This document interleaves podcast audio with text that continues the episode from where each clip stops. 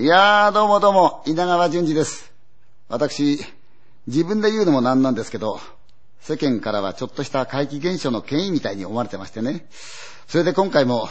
登場させていただいたってわけなんですよ。今からお話しするのは、恐れ町ってところなんですけどね。すごい名前でしょう。名前もすごいんだけど、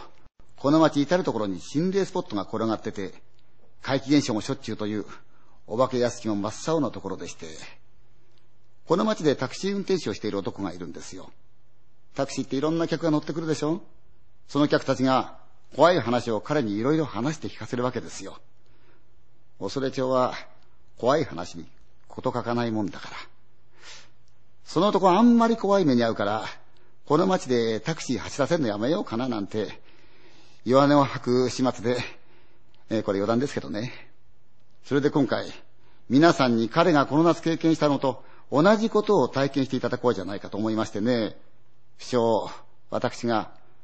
恐怖の案内人として皆さんを彼が垣間見た怖い世界へご案内するという趣向なわけでして、